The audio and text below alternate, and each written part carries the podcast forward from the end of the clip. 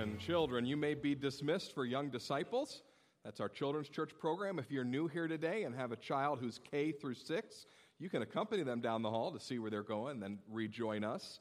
Uh, they'll be getting a message that will uh, be right on their level. I'm Pastor Matt. We're so blessed that you're with us today. It's so wonderful to have the Aronas with us today. Got to spend some time with them and am just amazed at all that they are doing in Spain to bring the gospel to uh, just numerous people throughout the country. They are not only pastors and directors of, of the rehab facility, they're field directors uh, for so many churches throughout Spain. They are working tremendously to bring the gospel uh, throughout that country. And we don't get to see them a lot because they are national missionaries. They are uh, in a place where they are missionaries at home. And uh, we are so blessed to have them with us today. And uh, it's always good to see brothers and sisters from around the world who are working in Jesus' name for the spread of the gospel. We have been, uh, over the past two weeks now, beginning to talk to you about a program that we are beginning here at Victory Life Church called Celebrate Recovery. Celebrate Recovery itself is a program that's nearly 20 years old. And uh, it is a program that is designed to help folks gain freedom freedom from bondage, freedom from oppression, freedom from what they call hurts, hang ups, and habits. And those can be all types of uh, different things that people have going on in their lives hurts that have been unresolved, habits that can range anywhere from uh, drug use to uh, any type of addiction that we would consider uh, maybe not drug use, like addiction to, to food or addiction to television or, or addiction to hoarding. Uh, and then, of course, those hang ups, whether it be anger or depression, whether it, it, it be greed, things that we have begun to call as part of our human experience, call our own. And so, we wanted to talk over the course of these last two weeks and now the next three weeks just about the means by which people can gain freedom, the means by which people can get on the road to recovery. Now, many years ago, I went through undergraduate school and then I went through graduate school. And I had to take counseling courses that were part of my studies that made it possible for me to eventually become a pastor and then help people when they have situations going on in their lives. And because that was the case, I sat in with some brilliant, brilliant, wonderful folks who were not only clinical psychologists, but they had spent time pastoring as well. So they had both sides of the coin. They were able to minister and, uh, to people on the clinical psychological level, but they'd also been a pastor like I was going to become. And both in my undergraduate work and my graduate work, eventually halfway through these counseling courses, somebody raised their hand and I remember this vividly because they both gave the same answer. Uh, somebody raised their hand and asked in that undergraduate course, they said, Dr. Effler, I have a question for you today. How many people would you say on average you actually help when you counsel them? And the good doctor, who was a brilliant man, sat back and thought, and he said, This is not at all a scientific approach to answering this question. But he said, Probably one in five people that I meet with actually makes a life change. And the class just went, oh. One in five who go and meet the counselor actually do the things to get free and to break through that hurt, hang up, or habit. Many years later, I was sitting in a seminary course, my graduate work, and somebody raised their hand, and I believe they asked Dr. Wardle, Dr. Wardle, how many people would you say make changes once they come to see you? And he said, Oh, I don't know, 20%, one out of five, something like that. And I thought, Oh my goodness. And then he looked at us wryly and said, You still want to be a counselor? They both said something as they were beginning to discuss this issue that it's very hard to make life change and gain freedom. And you've probably heard it many times in your own circles that you run in. People don't change until they hit rock bottom, right? People don't change until they get to the very basic level of, I have nothing else I can do. uh, everything is not working. I have really, really uh, messed up my life, and I'm not going to change until I hit rock bottom. But I want to tell you today there is hope having to do with that statement. Because you and I have seen, and we have found collectively, that there is one thing that will help people to change, that will help people to get free, and that will help people to break the bondages in their life that can take place before they hit rock bottom. And do you know what that is? It's encountering Jesus Christ. He has the power to help us overcome our hurts and our habits and our hangups long before we get to the place that we are at rock bottom. Some of you maybe came in here today and you said, Pastor Matt, I'm at rock bottom. Can you do it for me, anyways? And the answer is yes. Jesus has the power to help you overcome. His spirit that he has poured out on humanity gives us the power to overcome those things that tie us in chains. I want to relate a story to you this morning about this, and it's one of the most familiar stories in the scriptures. In fact, I've preached from this passage in the last two years, so please don't zone out at me because I am coming at it from a different angle this morning. This particular passage has a song associated with it, and all of you kids who have grown up in church could sing it. It goes like this Zacchaeus was a wee little man, and a wee little man was climbed up in the sycamore. We don't have to sing the whole thing, okay? Now, for those of you who don't yet know Christ or who is visiting today, you think you have just entered a cult because we, we just sang that little weird tune together. But there's a little song about this story, and it, it captures the essence of what's going on here. I want to talk to you today about a man who changed, who overcame his hangup long before he hit rock bottom. Could you read with me, if you have your Bibles, in Luke chapter 19? Luke chapter 19. You can turn there if you have them, and we'll be reading in just a moment the story of Zacchaeus. I am also putting a $5 bounty on the heads of any flies that you may kill in the service today. Uh, so $5 is yours. Uh, just see a trustee after service, don't see me. And uh, $5 bounty on flies. Are you in Luke chapter 19? All right. It says, Jesus entered Jericho and was passing through it. Now, there was a man there named Zacchaeus. He was a chief tax collector and he was rich. He was trying to see who Jesus was, but on account of the crowd, he could not because he was short in stature. So he ran ahead and he climbed up a sycamore tree to see him because he was going to pass that way. When Jesus came to the place, he looked up and said, Zacchaeus, hurry and come down, for I must stay at your house today. So he hurried down, and he was happy to welcome him. All who saw it began to grumble and said, He is gone to be the guest of one who is a sinner.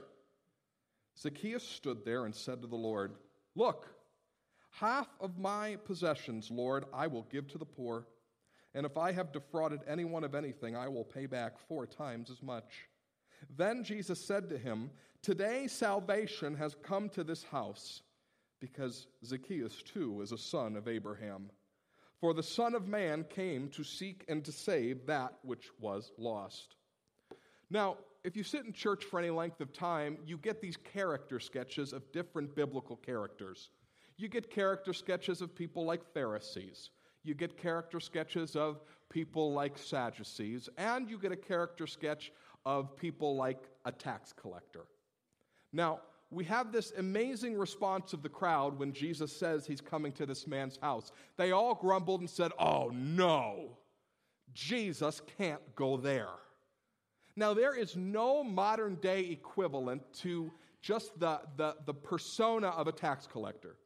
I, I, racked my brain this week to try to think of something that would make you as morally outraged as a tax collector would have made that first century audience in Judea outraged. So I'm going to paint you a little picture to see if we can maybe get a hold of how outrageous this was that Jesus was going to a tax collector's home. Imagine for just a moment, and don't laugh when I say this, that the Canadians make a deal with the Chinese and decide to invade America. All right? And they come through the Great Lakes and they manage to take over the entire state of Ohio. So the Canadian Chinese contingent has now rules us. Got it? All right. You're like, this is the worst analogy you have ever used. All right, follow with me. The, the, the, the, rulers announced to us immediately, we will no longer be taking an income tax out of your pay. And everybody says, Yay! Wonderful, no more income tax. But they say, this is what we'll do. We will have well to do folks within the community buy the post of tax collector in your neighborhood. Somebody name for me their street name. What's your street name? Hawthorne. What else? Carlisle? Starline. All right. So I'm going to take, do you say Hawkins? Hawthorne and Starline, and I, I'm going to pay the Chinese Canadian government for the right to tax on those two streets. So they pay for it. Then they come down your street one day and they say, Hey, we heard you made 50 grand this year. Your tax bill is 20. And you say, Well, hold on a minute. I, I was told that, that I, I wouldn't be taxed at, at, at, at 20%, I would be taxed at 15%.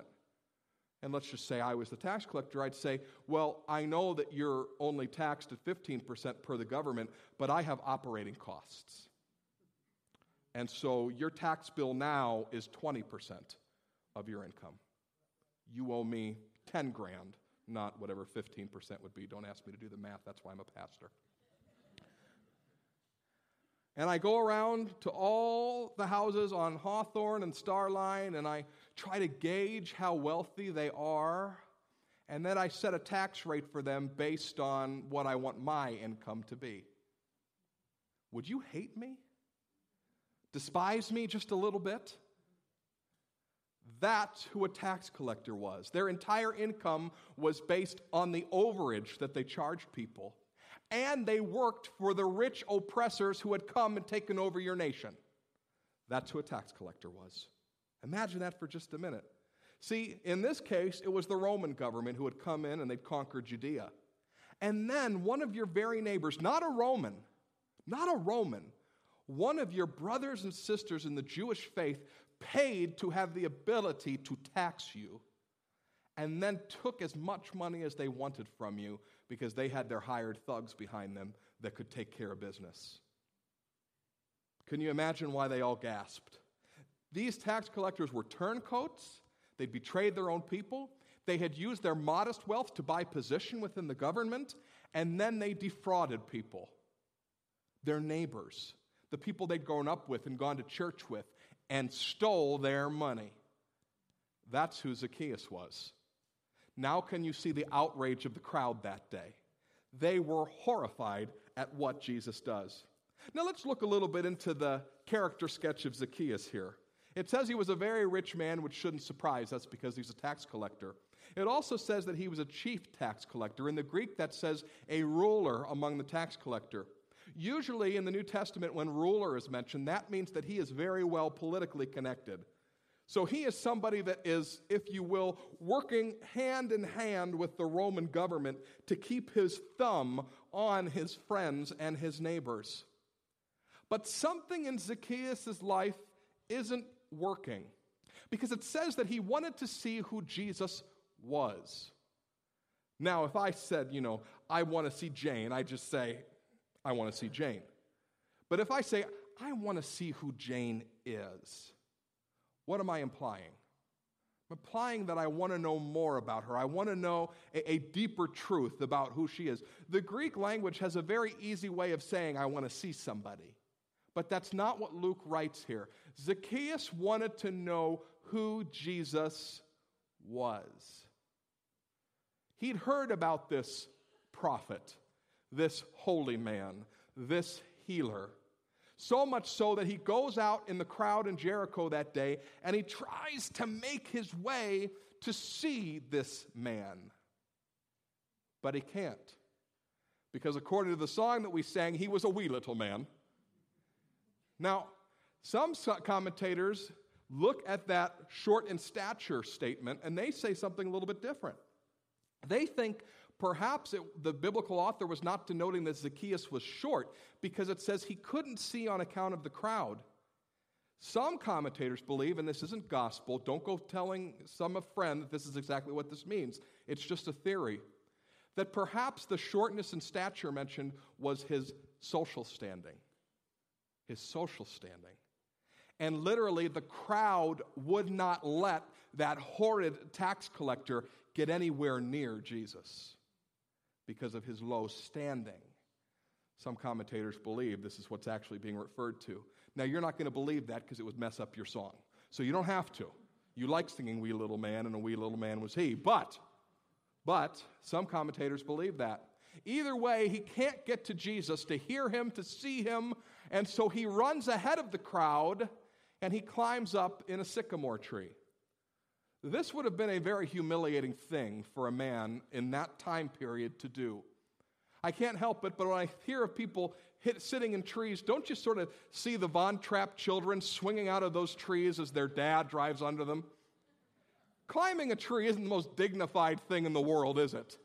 Yet the Von Trapp children did it, yet Zacchaeus does it here.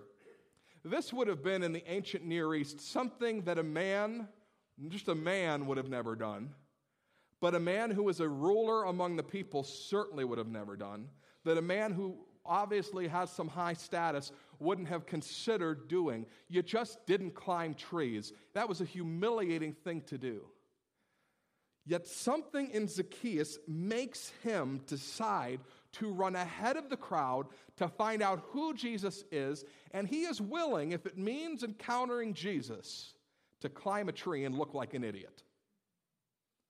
I, I just want to stop for just a minute because we know what happens at the end of the story. I just read it to you. I wonder what would have happened that day if someone had stopped Zacchaeus right before he ran ahead and said, Hey, hey, Zach, stop. You do not want to run up there and climb that tree. I know what you're thinking. Well, why don't I? Number one, it's humiliating. But number two, if you climb up that tree, by the end of the day, you will have given away most of your fortune. Do you think he would have gone? We don't know the answer to that question, but that is the outcome of the story, isn't it? But something in this man's life is not working. And that is what's causing him to desperately want to see who Jesus is. I imagine in a crowd of this size, there's a few of you who might fit into the Zacchaeus camp today. You're here and you wouldn't call yourself a professing Christian. Maybe you're just curious to see what this God thing is all about. Maybe there's something in your life that simply isn't working. Well, I want to warn you today, just like nobody warned Zacchaeus. If you encounter Jesus Christ, everything in your life will change everything in your life will change.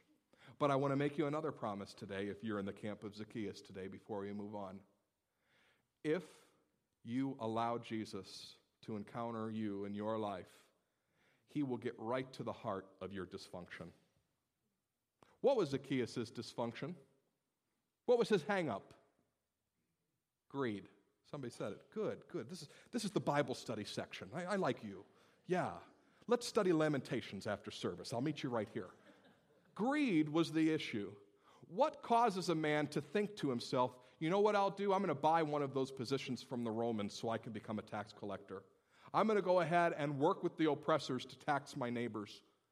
And then I'm going to go ahead and defraud them over and over and over and over again as I build wealth. Could you imagine in our scenario where that Canadian Chinese contingent takes over Ohio? I can't help but say that and laugh. But can you imagine that moment? And me, the tax collector, comes onto Hawthorne and Skyline, and at first I'm driving a little 20 year old Pontiac Sunfire. Uh, and the next time I come around, I'm driving a Ford Focus. And the next time I come around, all of a sudden I'm driving the Escalade. And you're getting poorer and poorer and I'm getting richer and richer, and you can't believe that I'm on your street again, willing to take from you. Haven't I had enough? Well, apparently Zacchaeus, up to this point, had not gotten enough because he continues to do what he's doing. And obviously, from the end of the story, you know he is very, very wealthy. He's not taxing people at pennies on the dollar for his operating costs.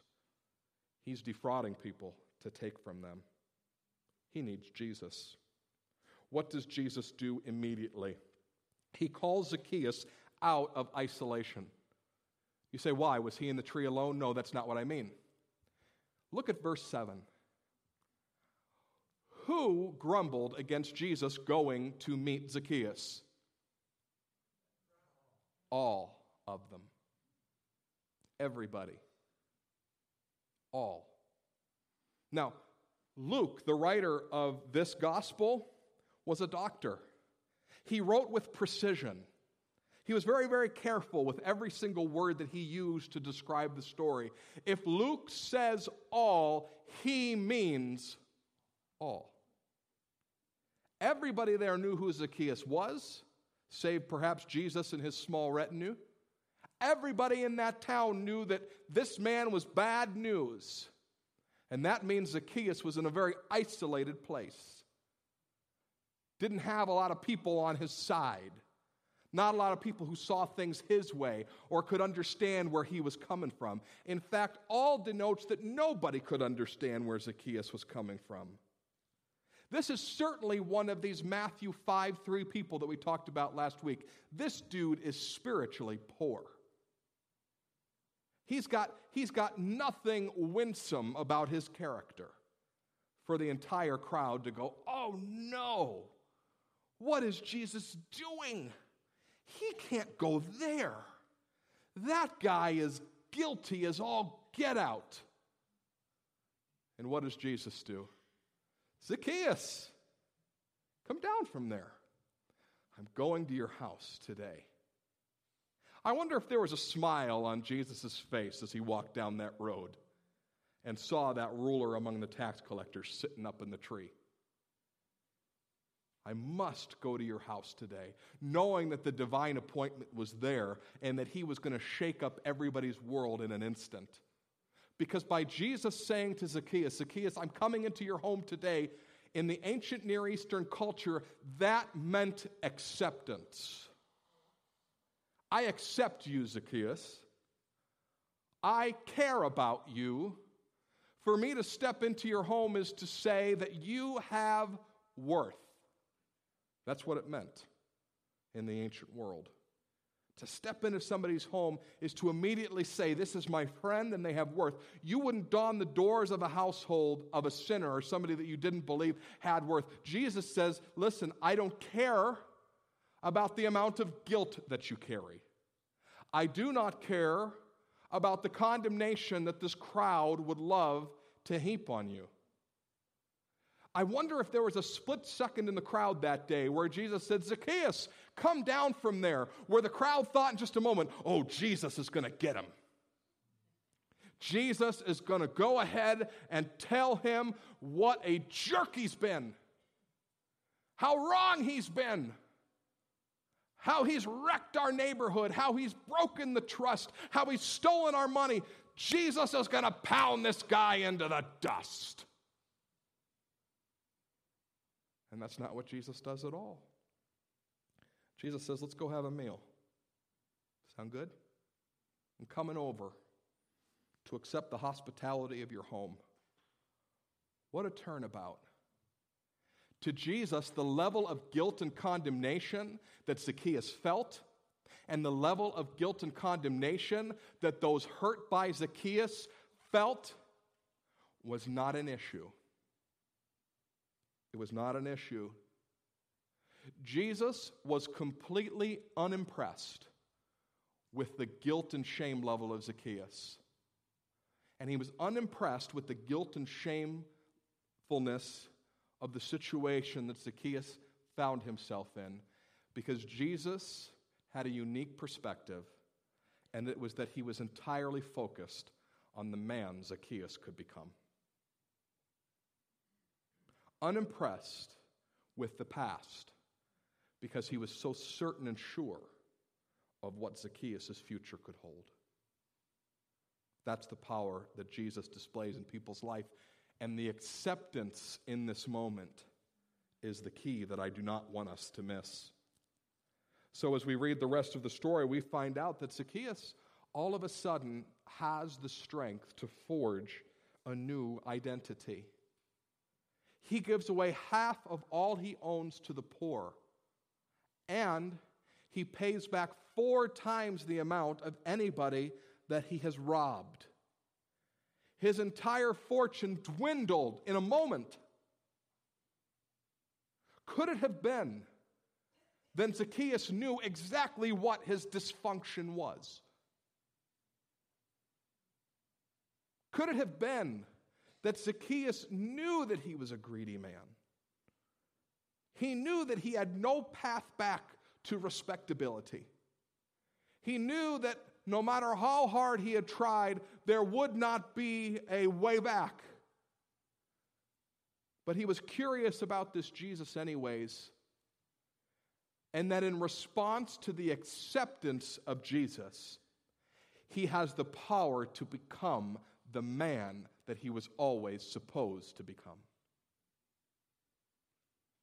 He, he, didn't, he didn't look at Jesus and go, Jesus, thank you, thank you, thank you for coming to my house. I've had a problem with fried food for years. And I know now that you've loved and accepted me that I will no longer be eating french fries. That wasn't the heart of his dysfunction. The heart of this man's dysfunction was his greed. It had been driving his life for years. And something that happened in this interaction with Jesus allowed him to begin to forge a new identity in an instant. What had happened? What had happened? Here in church, we talk about the moment that we accept Jesus into our hearts. We talk about that as being the time that we got saved, that we became a child of God. And that's an important theme that we see here at the end of this story. Jesus says, Surely today this man is a child of Abraham. In essence, that was a way in the Jewish world as saying what we would say today he's a Christian. He's in. He, you don't need to worry about his salvation anymore. He's, he's one of us. Could you imagine the crowd looking in Zacchaeus' windows going, One of us? No way. He's a jerk. He's a crook. We have to understand this story set against the massive backdrop of guilt and shame and condemnation that Jesus stepped into with this man. And I want to tell you that what gave Zacchaeus the power to change was not some inner strength. And what gave him the power to change was not the plan that he had. I know what I'll do today. I'm going to go out to the Jericho Road. I'm going to climb up in a tree. I'm going to look so stupid that Jesus will have to stop. And if he stops, I'm going to say, Who are you?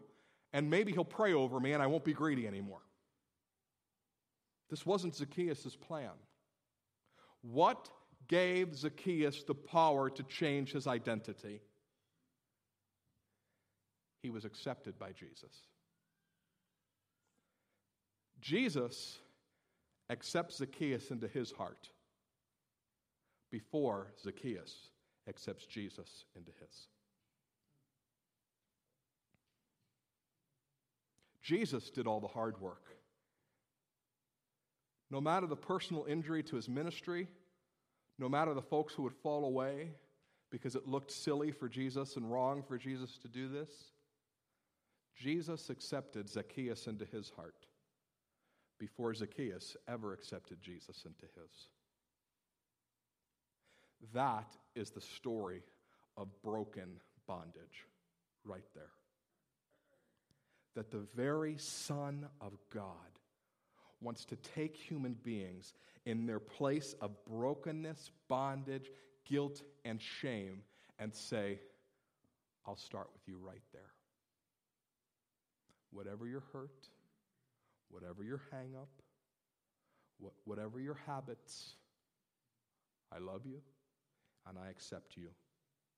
You may have wrecked every relationship with your family, but I love you and I accept you. You may be such a fake and a phony. The person that they see in church is nothing like the person your family at, at home. Jesus says, I love you and I accept you. He doesn't accept the behavior. Don't hear me wrong this morning. Jesus doesn't accept greed. The people who Jesus encountered, he often said, Go and sin no more.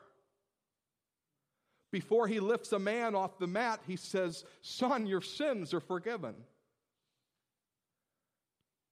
You see, Jesus recognized that human beings carry in their persons a level of bondage and brokenness and sin that only He can restore and only He can heal. Only He can do it. There was no one else in the world with the power to restore Zacchaeus except Jesus Christ. Bible trivia question Luke 15. What was the name of the prodigal son? What was his name? We don't know. But we do know Zacchaeus' name. And this is the prodigal son in real life, not just a parable.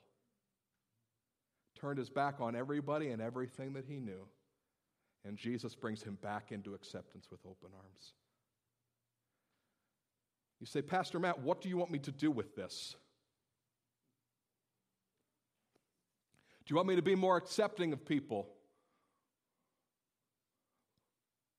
Love the sinner, hate the sin. Is that where we're going? Those are good concepts.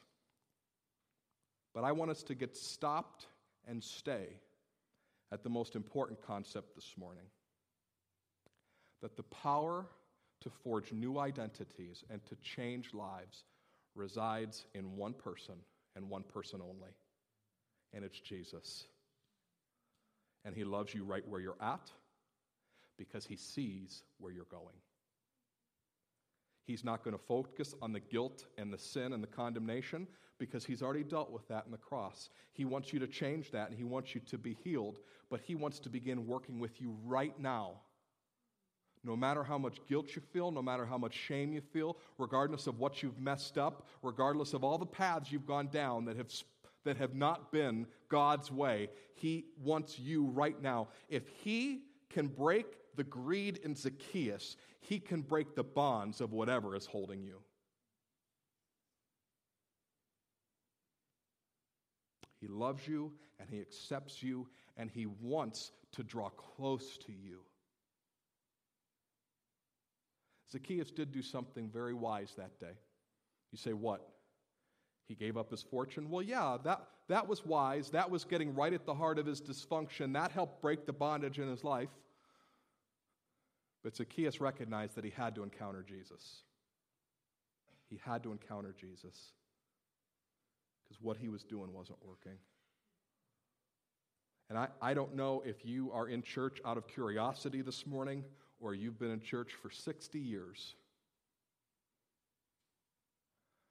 But the path to healing, wholeness, and the identity that God has given you is to encounter Jesus in humility.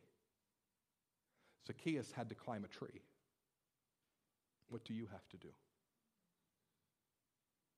Sometimes Jesus asks us to do the most painful thing possible. He, asked he didn't ask Zacchaeus to do the most painful thing possible. Zacchaeus just did it. He gave away his fortune.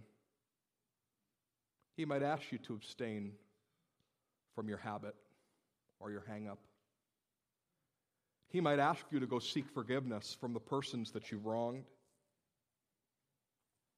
He might ask you to commit yourself fully to something for the first time in your life. But I want to tell you, Jesus Christ has been lifting people up and setting them free since the beginning of time. He was the Lamb crucified and slain from the foundation of the world, meant to bring people back into right relationship with God and to become the people that they were meant to be. Today, are you willing to encounter Him? And are you willing to recognize that your encounter with Him is not based on the whip? It's based in love and acceptance. That He wants to wrap you in His arms and help you to become the person that you were designed to be. That's who Jesus is, and that's what he can do. Would you bow your heads in prayer with me?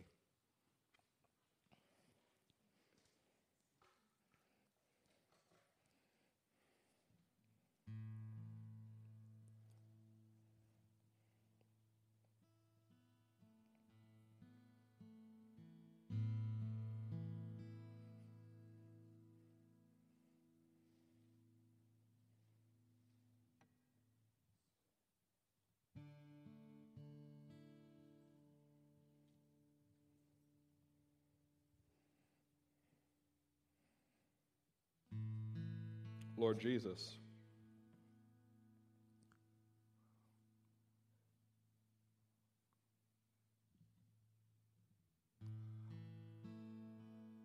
We declare in this place today that many of us here need an encounter with you.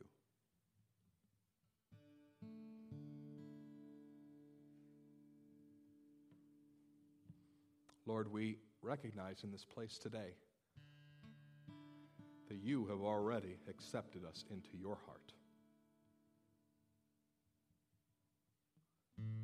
Will we continue to accept you into ours? Jesus, only you have the power to get to the heart of our dysfunction. If Zacchaeus could have changed before that day, he would have. But he didn't. He needed the Lord he needed the Savior. God, we admit to you today that there's places where we need freedom, places where we need strength, places where we need to forge a new identity. And we need to draw close to Jesus to see who you are know we are loved,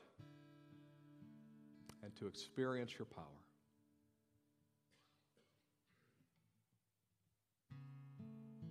Today, if you desire in this place to say, you know what, I'm perfectly ready to humble myself, perfectly ready to encounter God. There are parts of my life that just aren't working and I just need Jesus. I tell you today, He is waiting for you with open arms.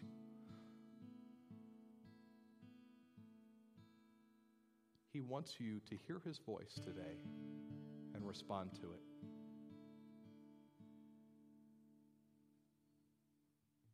Today, if you are here and you say, Pastor Matt, right now in this moment, I need to respond to Jesus.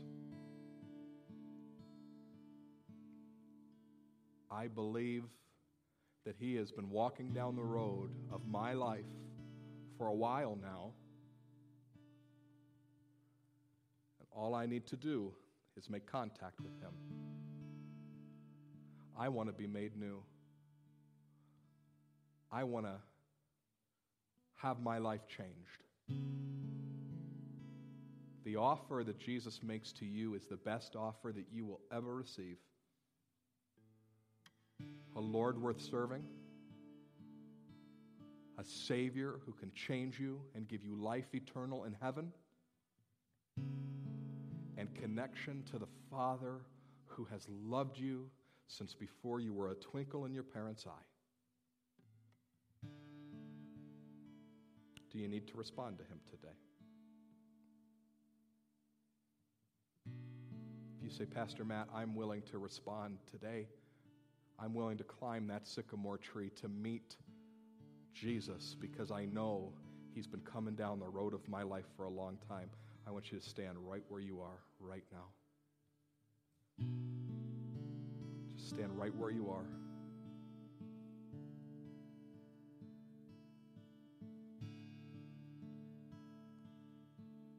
You humble yourself and say, God, I need to encounter you.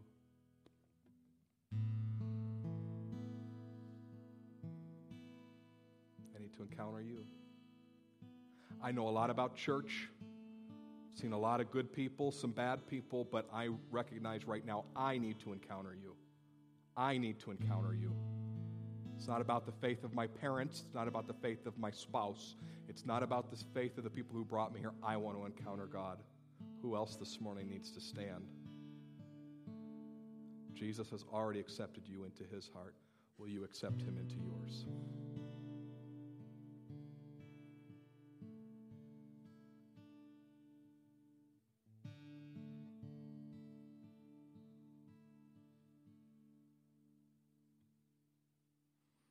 I'm going to invite everybody in this place to pray this prayer with me today. And I just invite you to not recite it without your heart, but recite it heart, mind, soul, and spirit. Let us pray. Lord Jesus, I am in need of a new identity, the power to change, a Savior. Would you be that to me? I understand today that your love and acceptance is mine. Today I ask you to come into my life, to begin the process of making me clean and making me whole. God, I ask you to change me and to make me the person who I was born to be. I pray this in Jesus' name.